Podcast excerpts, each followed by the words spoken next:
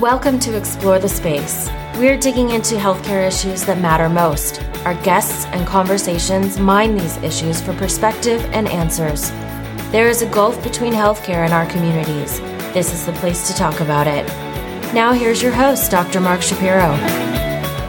Welcome to Explore the Space, episode number 130. My guest in this episode is General Mark Hertling.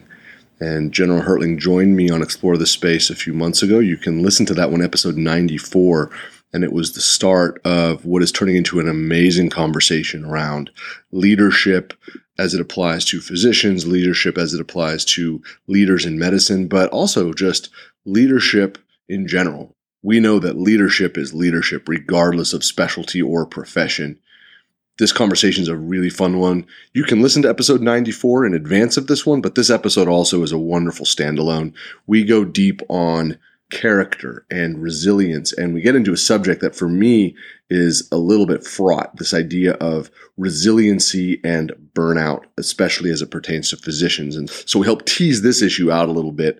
It's just a fantastic conversation. I think you're going to really enjoy it. Before we get to the show, just want to remind everybody, please check out the website, www.explorethespaceshow.com. You can find the whole archive there. Obviously, episode 94 with Mark is there. And I would encourage you to go and take a look around. There's amazing content on leadership and all sorts of other subjects in the archive. You can find me on Twitter at ETS Show. We're on Instagram at Explore the Space Show. Please email me, mark at explorethespaceshow.com. I love to get listener feedback and ideas and opinions. You can also share those with me on social media. Please take an opportunity to subscribe to Explore the Space. We're on all your favorite podcast platforms. Subscribing makes sure that all of the great content that we've got coming your way gets to you so you don't miss out on anything. And also, please take the opportunity to leave us a rating and a review. Really helps the show out. So without further ado, Mark Hertling. Mark, welcome back to Explore the Space. It is wonderful to have you back on the show. It is great to be back with you, Mark. I've really enjoyed not only the feedback from our first show, but also knowing you a little bit better, watching you engage with physicians throughout the ecosystem of the Twitter sphere and how you're getting so much responses from them on a variety of subjects. I've learned a lot from just reading those posts. I appreciate you saying that. That's a really nice compliment, and I will accept that. I really am having a lot of fun on social media. I would imagine for you the arc was similar, transitioning from the military to doing the work that you're doing in physician leadership and physician education, but also doing a lot of media yourself to kind of figure out what voice do you want to use? What sort of subject matter do you want to build on? What things do you need to learn a little bit more about to be able to engage effectively? And that's a fun journey to go on. You really get to immerse yourself in new ideas and new communication strategies, and it's very gratifying when things resonate. You can tell when they do, and that's fun. Yeah, and what I enjoy about reading your post, it's something I try and do. I sometimes don't always succeed, but there's a requirement, I think, when you're engaging with people to perhaps spur them on or help them in their own professional and personal development. There's a requirement to continuously be positive. And I see that in the Explore the Space feeds that you have, that there are a lot of different inputs from all kinds of diverse people and, very interesting specialties within healthcare that are talking to you about things. And everything I see in your responses is very humble and positive and reinforcing. And I think that's important, especially in a space like Twitter or some of the other social media sites, when you're really not sure sometimes who you're engaging with and what their personalities are. That, again, is incredibly kind of you, and I will accept those compliments. I think it is important, just like with anything else, that we are mindful of how we present ourselves. You wade into much more controversial waters sometimes than I do, and your audience is considerably larger. I follow your thread as well, and I learn a tremendous amount as well. What I have found is the ecosystem of what we like to call hashtag med Twitter, basically where a lot of docs and nurses and executives that are in the healthcare environment congregate in social media. the tempo and the tone is generally fairly positive, and if it's not, it tends to get called out. There's enough negativity and browbeating that happens at work that I think if people come to that space to engage in a chat or to do some education or to learn, that they're in a place of wanting to gain some positivity. And also in our culture, we know that that's really important, and we can't tolerate disruptive behavior, and we need to coach and teach each other to avoid it. There was actually a paper that just came out in the surgical literature that disruptive behavior in the OR leads to increased mortality and increased surgical complications. Absolutely. So, and that's not a surprise, but when you can validate it. So but watching your interactions and reflecting on the same things that you said, you have an audience that comes at you hard. And I will return a compliment to you that I think that you're able to engage, deflect, but also hold your ground in a way that shows a lot of integrity. It shows a lot of thought. You don't give responses that come off like you're just throwing punches, which, given some of the things I've seen people write to you, I could imagine you'd feel like you might want to. Yeah. And so that's also part of the art of engaging on this new platform of social media, for sure. It really is. And in fact, a good friend of mine wrote a book, a good friend, also fellow military veteran. In fact, the highest military veteran that I know, General Marty Dempsey, who was at one time chairman of the Joint Chiefs, wrote a book called Radical Inclusion. And what he talks about in that book is how in the new world of leadership, diversity is critically important for getting the best ideas forward. And how do we force ourselves as leaders to include people with different mindsets? A very interesting book. He wrote it. Here he is, a former chairman of the Joint Chiefs, and he wrote it with a guy by the name of Ori Brothman, who's a professor and somewhat of a far left winger out in California at a university there. So you talk about two very dissimilar people from a background perspective putting together some ideas on what the next generation needs in terms of building solid organizations through good leadership that understands diversity and how to include people of different mindsets. And that's what we're talking about, really. I mean, you're talking about in the med sphere, the medical sphere, people of different cults and cultures and tribes, and the same thing is true with me working sometimes in the political sphere as with my job as a military analyst on CNN, because you're dealing with a lot of different cultures and ends of the spectrum. And we have to get back to the point, in my view, where it shouldn't be my view versus your view. It's how do you get the best view and how do you get the best ideas to move forward as a society? I think both of us are working in that area, you in the medical sphere, me sometimes in the political and military sphere. I would agree with that. And I think we can pull some of these buzzwords that you and I have both used together: inclusivity, humility, integrity, positivity, right? All of these sorts of terms, we can probably pull those together in a bundle. And I think this would be a good place for you and I to pick up from where we were with our conversation last time. For me, putting those terms into a bundle and putting these ways that, we are perceived and we perceive others into a bundle, I think it's important for us to recognize we're talking about someone's character. We're talking about the DNA. We're talking about the connective tissue. We're talking about the infrastructure that allows somebody to lead, or maybe not necessarily allows, but defines somebody's leadership style. Does that make sense? Am I summarizing that in a way that makes sense to you, or is that sort of a forced analogy? What's your take? No, not at all. In fact, the word character, as I based our leader development course on that we established for physicians, I based it on what I was taught in the military from the standpoint of how to be a good leader. And the first three things you define in leadership, and I think we talked a little bit about this in our last conversation, are the three attributes of character, presence, and intellect.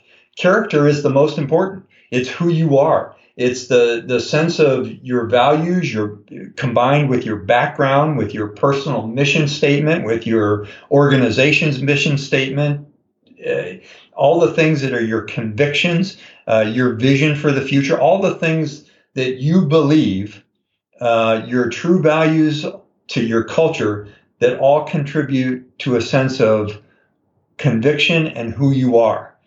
And what's interesting from the standpoint of assessing leadership and what leaders maintain, it's that who you are and a true understanding of what you do and the reflection of your sense of self that you really have to get a hold of before you can move forward and try and lead others. You can't lead others until you understand how to lead yourself and how to build your own sense of character and your convictions. And that's, it's one of the things we focus on in our physician class is, what are your values?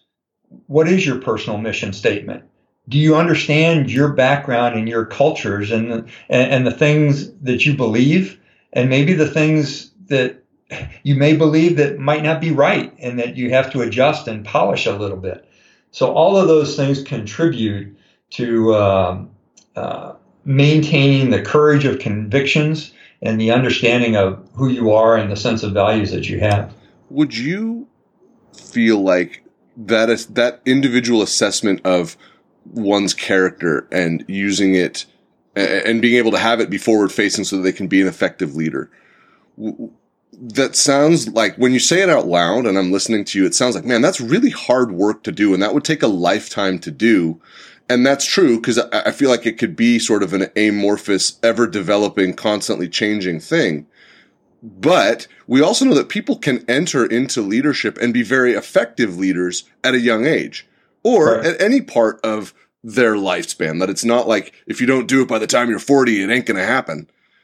So that's not necessarily a mismatch, but how does one feel ready? How does one that's the wrong word to use, because this isn't something that you get to put forward as a facade, but how does one know when their character is ready?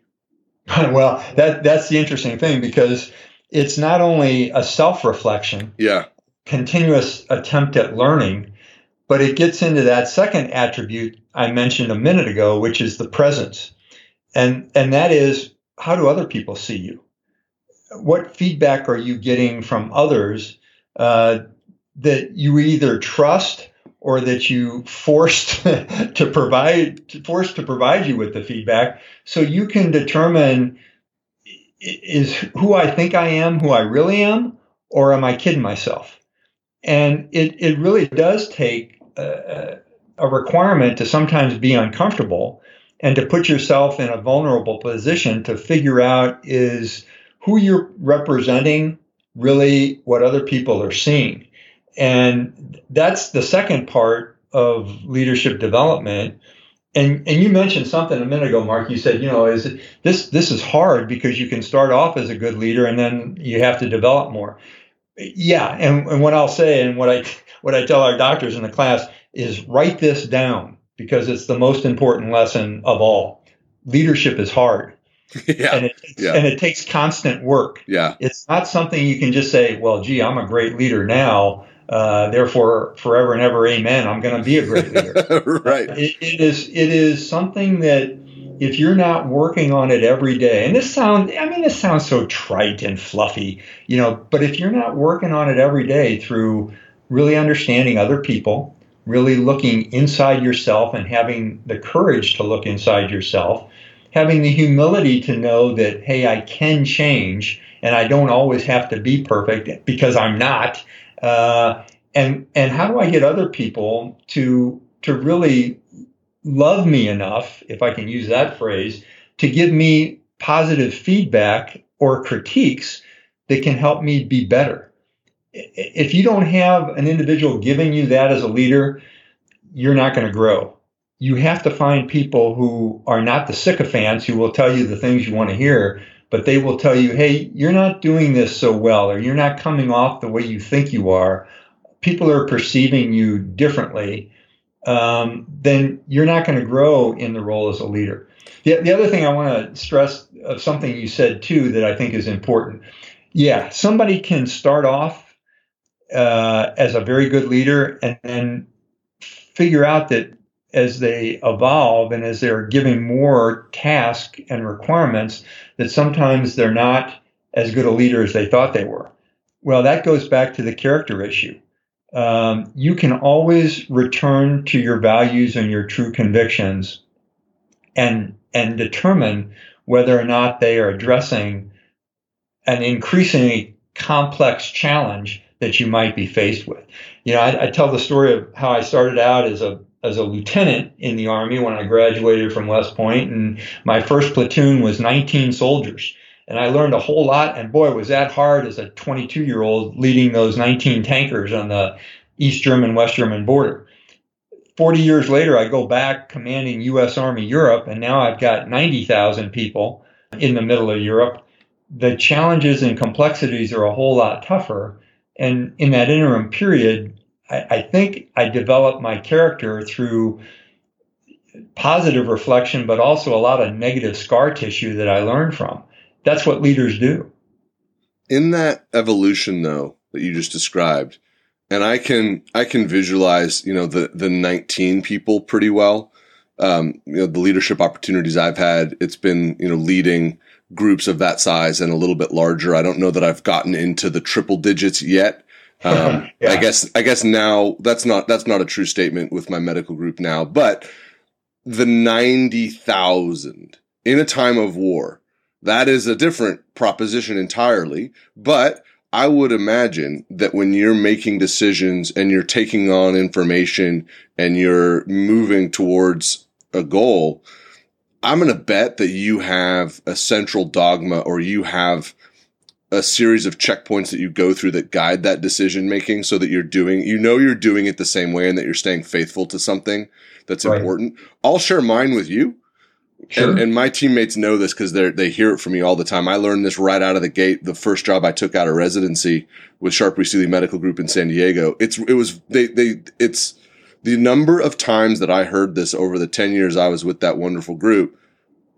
Every decision you make, the patient is first, the team is second, the individual's third. If you follow that pathway, we're going to get where we need to go. And then for me, as a leader, I tell my teammates and we talk about it and we don't, it's not just I tell them and we move on. It's what does this sound like to you when we meet and we onboard and have these conversations? When I first joined the team here several years ago, what does this sound like to you? Patient first, team second, individual third. And we would talk it through to make sure we had shared understanding. And then I can tell them, listen, when you make a decision, if you're following that pathway, I'm going to go to the mat for you. If you're not following that pathway, or if I'm not following that pathway, and we're making decisions, we're going to know that we're going sideways because we're agreeing that this is how we want to do our work and how we want to function in a hospital setting and as part of a team in medicine. And I found it to be very effective. I didn't invent it. I was taught it, and I take a lot of pride in teaching it and continuing to use it. Do you have something similar as well that was forged in the crucible of being a young lieutenant in charge of 19 tankers up to commanding 90,000 men and women in uniform during a war that you can lean on? Well, I'm going to jump on what you said, because what you described in terms of the patient first is a direct reflection of a theory called servant leadership. And all professionals, if they're true to themselves and true to their profession, they have that patient first mentality. And when I say that, there's a air quote around patient, because if you're a member of the legal profession, your client is first. If you're a member of the ministry, another profession, then the member of your flock is first. If you're a soldier, your subordinates are first. Whoa, wait a minute. That's not quite true, because really what's first from a soldier's perspective is your duty to the nation, your selfless service to the nation. So there's a complexity that faces all soldiers. Do my soldiers come first, or does the mission come first? And truthfully, that's a dynamic that we discuss and argue, and it changes in different circumstances. And in fact, Robert E. Lee, I think, once said that you have to love the nation so much as a general, you have to love the nation so much that you're willing to give the thing you love as much as the nation, your soldiers, you're willing to sacrifice them in their defense. That's a tough call for a professional soldier to do when you're a leader. When you're in healthcare, and this is what's fascinated me about my new second career working with doctors, is you have that patient first requirement.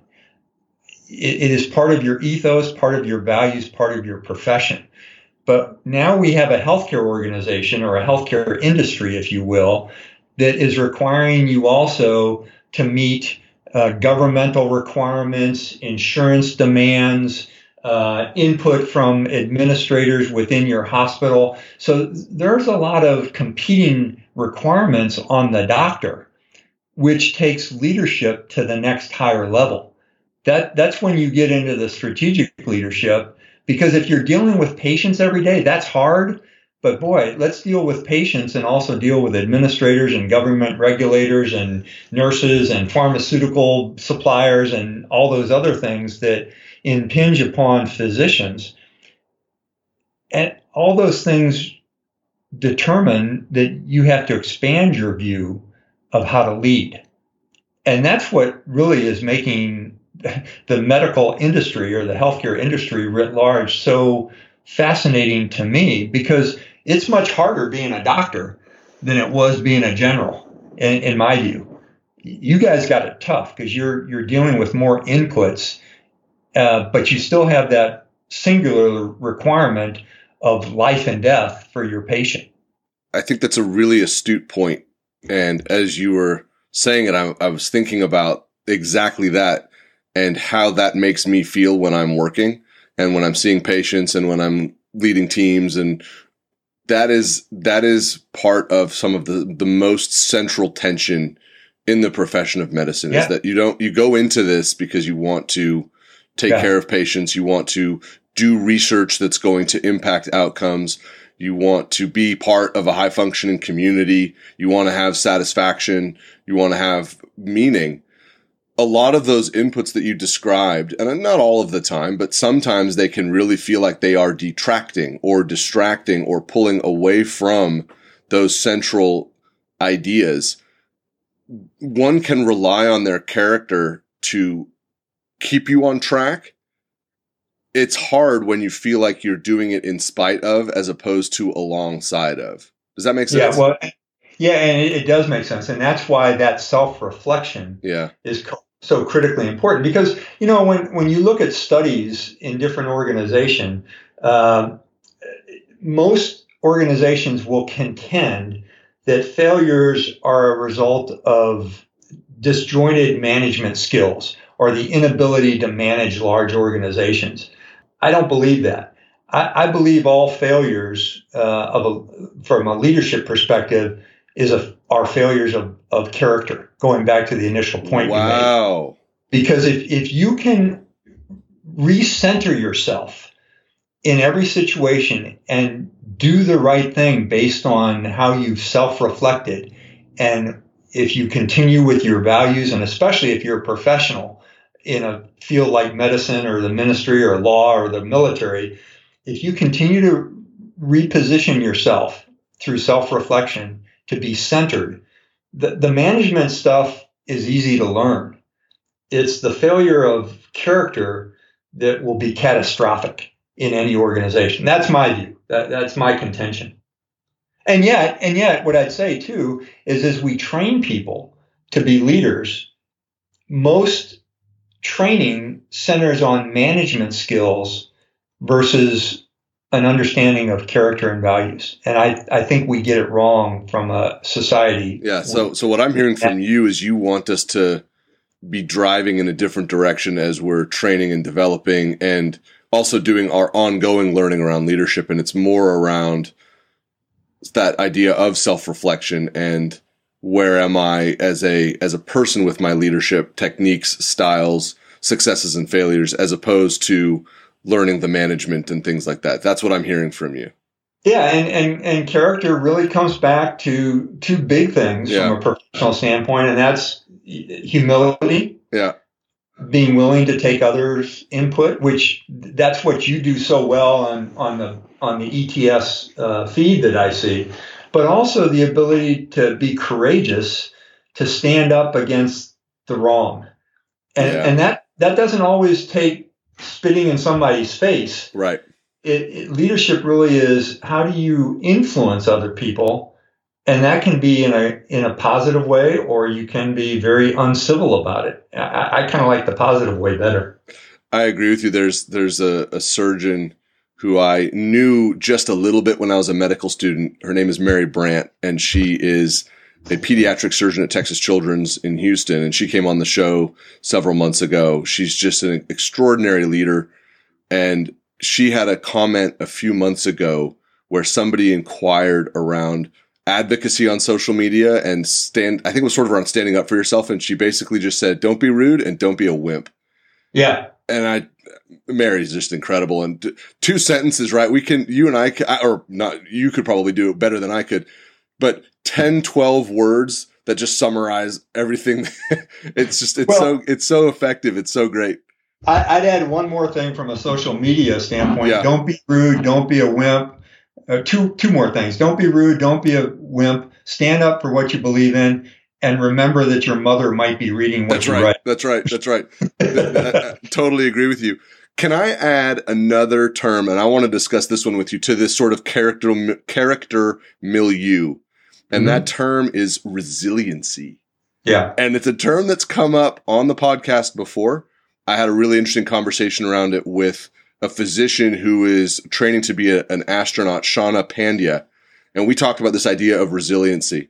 And when I see in discourse around physician education and leadership development, as well as under the subject header of burnout, that physicians need to be more resilient. And I'm being very specific about how those words are used. Not that physicians are not resilient. It's that physicians need to be more resilient. I'm going to be very honest with you, Mark. That does make me feel angry. I don't like that. Yeah. I feel like we are very resilient as a group. We are able to handle tremendous amounts. We're able to do it when we're tired. We're able to do it by pushing away distractions. We are resilient. That can continue to grow as well. I would most certainly agree. And I think if you attempt to define resiliency, you're going to have problems. That's a good point. Does that mean you can handle more things without stress? Does it mean that you don't go off the deep end and get upset with people? I don't know what resiliency means other than you can handle things. So you're going way further upstream, and we're going to debate even just the definition of resiliency, and I like that.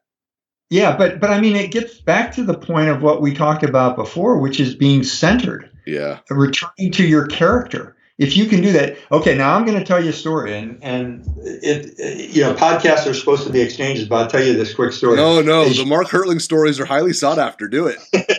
Well, as you know, I just, as a real old guy, I just finished my doctor in business administration. Yes. So I'm now a doctorate. Congratulations, or Dr. General, or whatever you want to call me. I'd rather you call me Mark. But as part of my study, what I did is two things. I took two classes. A hospital in the Midwest asked me to teach the leadership course. And I said, I'll do that if you allow me to break it down into two classes, one with all physicians and one with a mix of physicians, administrators, and nurses. And the reason I did that is because I wanted to test the theory of fault lines, of how do you bring groups together to solve problems that are seemingly unsolvable when it's not a solitary culture. If you expand the culture, will it help you improve in terms of leadership? I know that's a little confusing. So I laid this out to the CMO and the CEO at this hospital, and they said, yeah, we'd like you to do it. So I had two 50-person groups, one all doctors of different specialties, the other one a mix of 35 physicians, 10 nurses, and 5 administrators.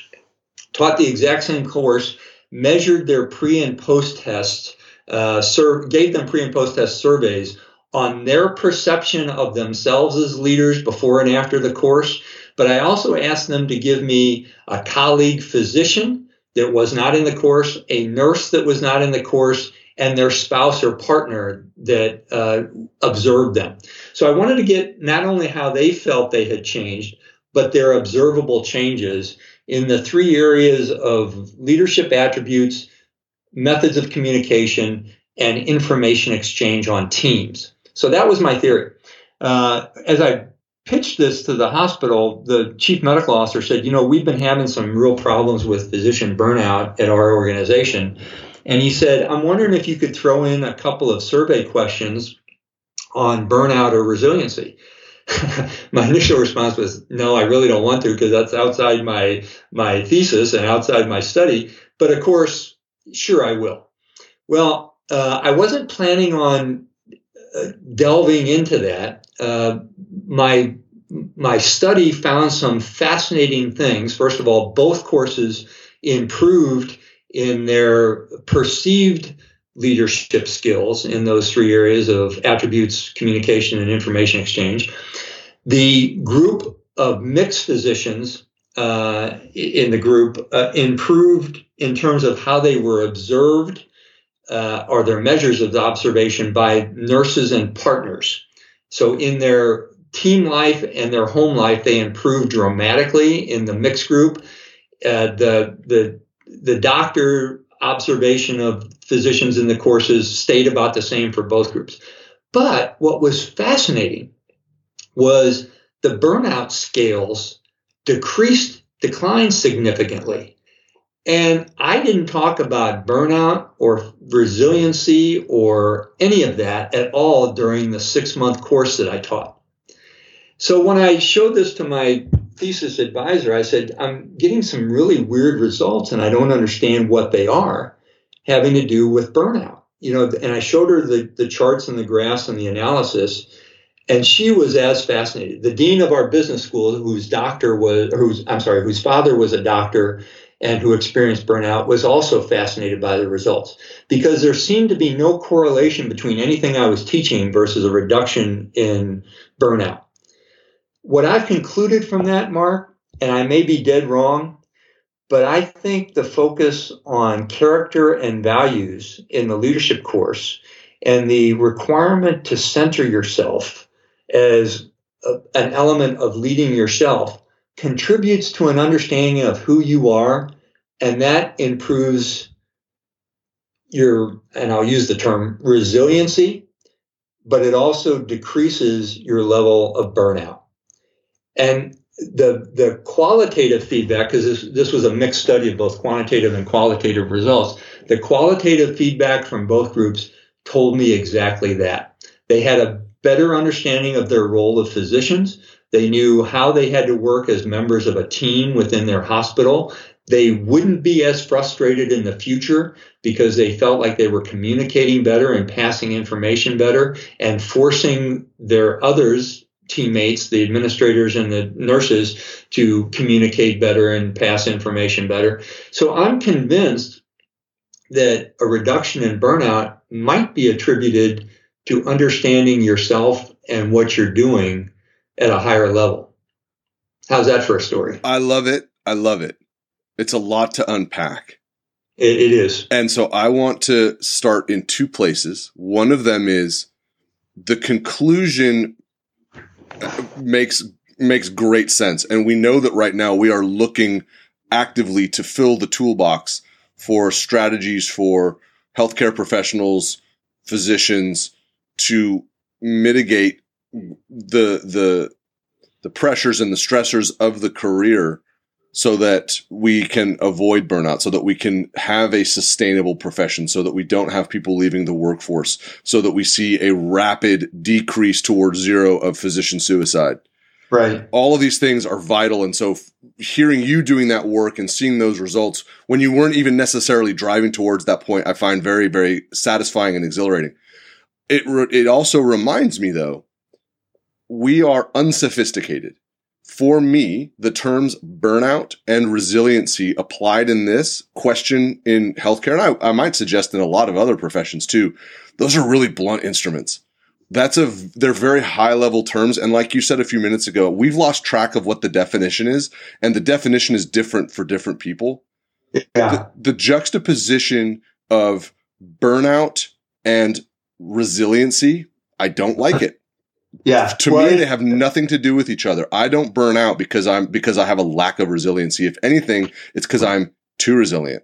And I, right. And that's a very good point. And what's interesting for me is in preparing this study, I had to do a lot of research and found that there was a great team of researchers, academicians, the name of Maslach, who defined what burnout was. Yes. And it's prevalent in any profession that engages one-on-one.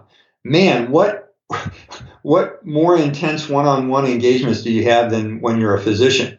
So the requirement to engage with individuals who you don't think are accepting of your expertise, the continual frustration of overwork, the feeling that you're not trusted by the people that you work with, and the frustrations of your work environment all contribute to burnout. Now, and I agree with you when you say, if you're resilient, does that mean you can overcome each one of those four areas that contribute to burnout? I don't think so. I just think those four areas are going to wear you down. Yeah. And just, you can be resilient and still burn out. But if you can overcome the lack of trust, if you know how to communicate and you know how you can get through to other people, if you're feeding information and getting fed information that help you have a better understanding, so you can understand the previous we-they relationships that we find in healthcare between administrators and doctors and nurses. If you can overcome that and become more of a team, you tend to enjoy your environment a little bit more, work together to solve problems, and overcome the burnout that you might experience because you're frustrated. This is going to be ongoing work.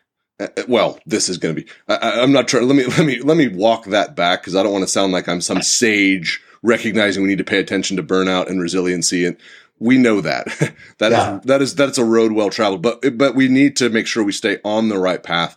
I like the idea that we have outside voices sharing ideas and observations. I think, just like we talked about at the very beginning, right? Bringing in a diversity of views. Your friend and colleague, General Dempsey, writing that book, a book that was very influential for me, actually, when I was a resident, Doris Kearns Goodwin's Team of Rivals, about Abraham Lincoln and how he created his cabinet. These sorts of things really are going to help us inform the right definitions and then the right missions. I want to circle back to something that you said in the first episode. You've said it on social media, and you said it again today too. And I don't get that you are someone who says anything that you don't mean. I don't get the sense that you're ever disingenuous. And you've said several different times that you feel like working in healthcare and working as a physician is harder than your previous career as an officer in an armored division and as an officer in a time of war. Can we explore that a little bit? I hear that and all of the imposter syndrome alarms start to go off. I have a hard time reconciling that. I'll be honest with you. Let me caveat a little bit. Being a soldier is more dangerous than being a doctor. Yes. The sense of life and death and being threatened is certainly more acute. Yes. But the reason I say being a physician is tougher, it's because you face the life and death. You're the contributor to life and death situations. But there are so many people and so many things influencing the way you do life and death. And, as a soldier, as a 3-star general commanding forces in Europe, I was influenced by my boss, a Navy admiral, but he had the same culture as I did from a military perspective.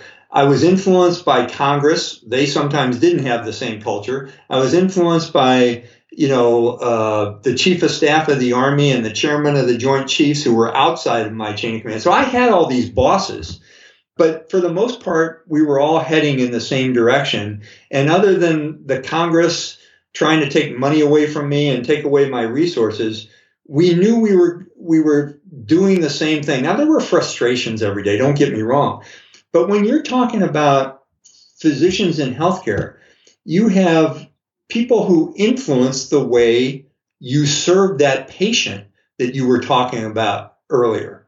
You have insurance companies. You have government regulations. You have different elements of care. You have the uncertainties of things. You have hospital administrators that you sometimes don't trust because you think they're heading in a different direction, and they are not as focused, and I'll say this publicly, on patient care as the physician are. They are in an ancillary way because they run their organization, but they're actually focused more on making their organization run. So you have to understand all those people who influence the way you do your job of caring for the patient. And you have to, I don't want to use this word, but I'm going to have to, you have to manipulate to a degree or That's influence fair. To a degree the way people contribute to your care for the patient. But here's the other piece of this. As the subject matter expert of healthcare, doctors sometimes don't get involved in how that manipulation or that influencing takes place. And that's why leadership in physicians is so critical, because you have to be, as the foot soldier in the profession of medicine, the person who's on the front line, who understands patient health the best. You have to, again, revert back to your character and say, what's right? And how do I help other people understand what's right? One more Hertling story. When I first came to the Pentagon and became a member of the Joint Staff. I love stories that start with when I first came to the Pentagon. I'm ready for this. Yeah, I was a brigadier general. First time I had ever been to the Pentagon. Most of my career had been spent in the field, working with soldiers, working with people in the dirt and in the mud and things like that. When I went to the Pentagon, I had to deal with the National Security Council, the Congress of the United States, elected officials, and people who were appointed over me that were civilians that didn't understand the dirt and the mud and the grime the way I did. I got some very good advice from a civilian who said, hey, you're very good at leading troops, but what you have to do now in order to move into this strategic phase of your life is you have to help other people understand what it's like to lead troops. And that's a whole lot tougher than leading troops. And I thought about that for a very long time. And I said, that person is exactly right. In order to really help my organization, the military, I had to persuade congressmen to understand my organization, the Army. I had to help the Secretary of Defense know what was going on in terms of training and war plans. Related to that is the physician. The physician has to understand, has to help the administrator understand, has to help the pharmaceutical rep, and you can't let people influence you to the way that they want you to go. You have to keep in mind that very solemn vow to defend the patient and help other people understand what goes into that. That's why I say it's harder, because you have more people you have to influence than I ever did. That defines exactly the phase that I think physicians are in terms of public discourse, and helping people to understand. We didn't that work has not been done, but I think that having the power of social media platforms, having the power of podcasts and things like that, and physicians very, very slowly awakening to the fact that they need to be a presence on social media and they need to be a presence with their writing and with their words. That is happening. I am gratified that somebody who has the experience that you have, and I don't mean that as far as the fact that you were a three-star general, but that your leadership experience was informed by exactly that sort of advice. You know this stuff really well, and we trust you to execute on that. But we need you to bring that into a different sphere now, and let's help you build the skills to do that. I'm glad that you're now translating that for the physician and the healthcare community, because that's exactly where we are. Well, and here's the most important part of that, because doctors, my view of doctors, you are all godlike creatures as far as I'm concerned, because you cure people, sick people, and you fix people who are dying. And that's the way you're made to think too. You have to consider yourself godlike to do the things that you do. But that can cause problems at the same time. Another story from our physician leader class, the very first one we had, we were talking about this and talking about interacting, how physicians could better interact with administrators.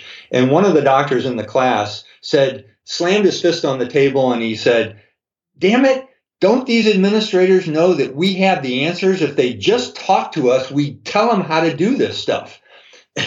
And one of the nurses, one of the older, more mature nurses across the room said, Dr. Smith, not his real name, Dr. Smith, you know, the administrators know you're smart, but in your case, you're just an asshole, so they're not going to listen to you. And she hit the nail right on the head. And of course, everybody kind of backed up a little bit and said, holy smokes, this is about to throw down. But it didn't. Because one of the other physicians in the room said, yeah, and called him by his first name, you are kind of an asshole and nobody listens to you in the doctor world either. So in order to be a leader and to influence those other people, you have to learn the leadership skills of influence. And that doesn't mean that you can always get your way. It's building consensus and getting wins when you can. And I hope I didn't offend anybody by that, but that No. This is one of those places where I have to remind people that these shows are not scripted.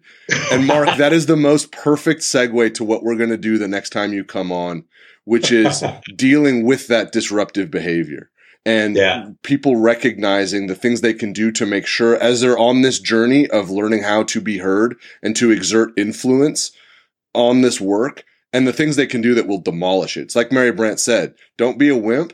But don't be rude. Don't be an asshole. Right. No one will listen to you. Don't try to be a bully. Don't be the guy that bangs on the table. Don't do that, because once the disruptive behavior starts, it's not about the issue at hand. It's about the disruptive behavior. And that's it. And then you as an individual, you're no longer a leader. You're just white noise. That's right. Absolutely.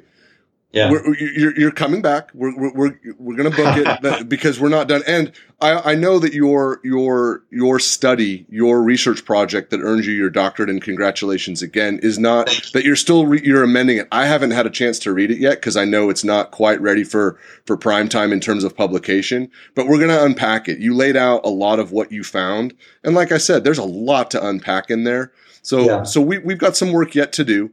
This is a total treat. The fact that you take time out to come and share what you've learned and to learn alongside all of us is really affirming. And I'm grateful to you and I love it. And I'm already looking forward to the next conversation. So thank you so much, Mark. You got it, Mark. And it's a pleasure. And I'm happy to be a part of all this if we can make a difference. Thanks so much. Thank you for listening to Explore the Space. Visit us on our website, explorethespaceshow.com. And please subscribe to our podcast on iTunes. Follow us on Twitter at ETS Show. And you can email Dr. Shapiro by writing to mark@explorethespaceshow.com.